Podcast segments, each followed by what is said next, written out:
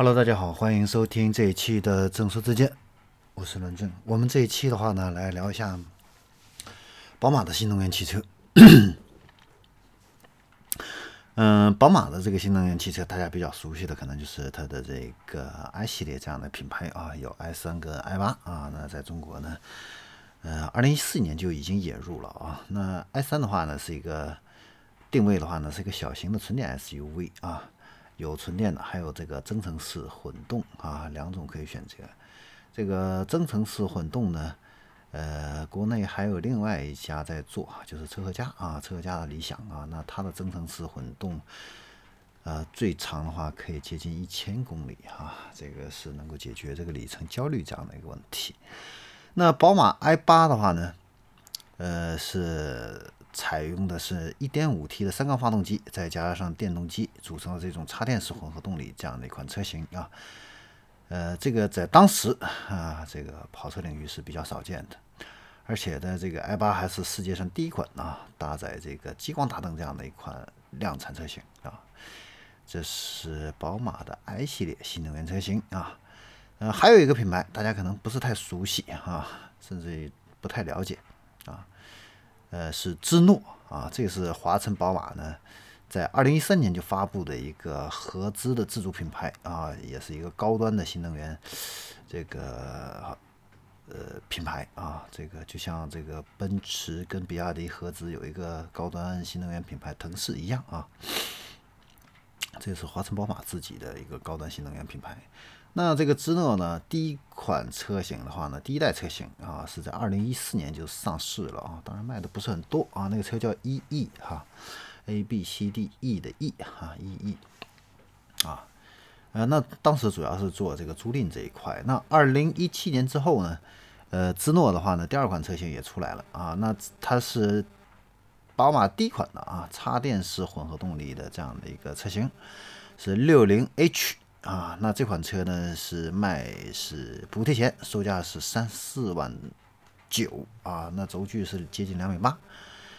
呃，是基于 X 宝马 X 一啊这样的一款这个车型改过来的这样的一款车啊，你会看到很多宝马 X 一这样的一个影子。那芝诺这个品牌之所以大家不是很熟悉、很了解啊，主要就是它现在网络铺的还不是很开啊，目前只有。这个五个城市，也就是说北上啊，北京、上海啊，广州、深圳，还有沈阳啊，这五个城市哈，呃，你可以去买这个车啊，然后享受相应的一个售后服务啊，所以这个车市面上见的不是很多。好，这个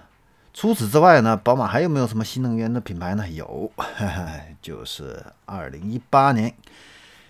啊，刚刚跟长城汽车合资啊，双方各占百分之五十的比例啊，注册资金十七亿啊，在张家港啊，江苏的张家港，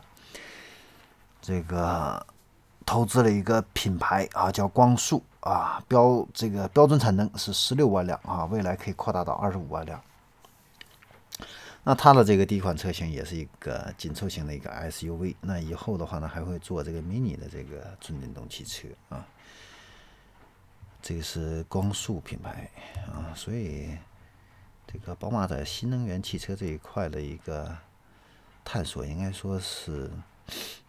那并不晚啊，甚至来说还比国内的很多品牌都要早啊。呃，然后工厂这一块的话呢，宝马在全球现在有十个新能源工厂啊，应该说是非常多了啊。那在中国的话呢，有两家，一个是这个大东哈，这个还有一个是铁西啊。呃，沈阳的这个大东工厂的话呢，那个年产量的话呢，可以达到十六万辆啊，包括这个燃油十二万辆，纯电动汽车四万辆啊。呃，那这个现在呢，正在把这个大东工厂改造啊，要新增四万辆的宝马 iX 三啊，纯电动汽车。前上一次我们曾经提到过啊，奔驰出推出了一个 EQ 品牌啊，EQC 啊，二零一九年就要出来了。那宝马的纯电动国产的纯电动车，宝马 iX 三啊，二零二零年也会实现量产。啊，然后这个就是铁西的工厂现在有四十万产能啊。那个，然后主要的话呢是未来的新三系哈，还有宝马 X 二的这样的一些车型。所以各位可以看得到啊，其实这个传统的这些汽车品牌啊，留给这个新兴的这些新能源汽车车企的这个时间并不多啊。传统的这一些豪华品牌的话呢，他们的新能源汽车基本上卡的一个时间点都是二零一九年、二零二零年的时候就推出第一款新车，但是未来的一个销量规划基本上都是在二零二五年左右的时间，仅仅用五年的时间，他们就会有十几款、二十几款这个纯电动车型出来。但是对于新型车企，想要在五年的时间内推出十几二十款车型，这个是不太可能的事情。最重要的一个就是产品质量稳定性这方面的一个问题，他们跟这个传统的这个车企还是没有办法去比的。所以你说，新能源车企是不是会干掉这个传统的这个转型慢的这个车企呢？会啊，会把那些特别差的车企给干掉。但是对于头部的这些奔驰、宝马、奥迪啊。包括上汽啊等等这些头部的这些企业，你要想干掉，只能说还是很困难的啊啊，只能说是虎口中多那么一点食啊。当然，特斯拉啊，这是另另外说的啊。特斯拉因为它是做的最早的，它的品牌号召力、影响力不可同日而语啊，跟中国的其他的这些新能源车企，这个还是没有可比性的。啊，特斯拉的话呢，在美国的这个新能源啊，纯电动汽车的话呢，销量是绝对领先位置哈。奔驰、宝马加在一起的话呢，跟特斯拉才能有的一拼啊。好，然后我们再看一下销量啊，那这个从这个二零。一三年啊，宝马 i 三上市啊，那这个宝马集团的话呢，在全球范围内已经交付了多少呢？三十一万辆，应该说这个数量还是很多的了啊，三十一万辆电动汽车。所以呢，这个在产品质量这方面的一个问题哈，你像蔚来 ES 八现在也只是交付了一万辆啊，所以产品质量这一块的话呢，跟宝马这一块的话呢，还是没有办法比的啊。还是需要一个时间的这样的一个沉淀。然后，二零一八年啊，中国呢，宝马在中国总共是卖了两万三千辆左右的新能源汽车，在高档的这个新能源汽车排名是第一位的。那最畅销的就是五三零的混合动力，还有这个 X 一的混合动力啊。那全球的话呢，宝马的新能源汽车销量超过十四万辆啊，超过十四万辆好，然后我们来看一下这个四十万以上的这个豪华 SUV 啊，销量最大的第一啊，宝马五系的插电混合动力卖了一万三啊，然后是蔚来的 ES 八啊卖了一万一，然后是特斯拉的 Model X 啊是卖了一万台，然后是宝马的 X 一卖了这个八千台啊，所以各位可以看到啊，前四名宝马占了两个席位啊，然后蔚来汽车的话呢。是排名第二的 Model X 啊，是排名啊第三啊，这是目前的一个情况啊。那第五名的话是 Model S 啊，卖了五千多台。嗯，所以呢，在中国目前豪华车的这样的一个新能源汽车啊，基本上是特斯拉和宝马的天下。目前来说啊，然后 ES 八呢也有一席之地，就是未来的啊。然后我们再来看一下产品这一块。呃，产品这个大家比较熟悉的就是宝马的 i 三、i 八了哈，还有五系的这个插电混合动力，X 一的插电混合动力啊，还有 X 五的，七系的也有啊，总共是六个车系啊，基本上都有这个插电混合动力。那宝马的这个首款的纯电动汽车，我们刚才说了，二零二零年啊，宝马的 iX 三啊会在沈阳投产啊，国产。那二零二一年的时候呢，宝马会有一个新款车叫 i 四啊。呃，会投产这款车的话呢，续航里程大概是五百到七百公里之间啊。然后还有另外一款的一个很这个很有意思的一款车型，iNext 啊，呃，这款车的话呢，自动驾驶能力可以达到 Level 三到 Level 四的一个级别啊。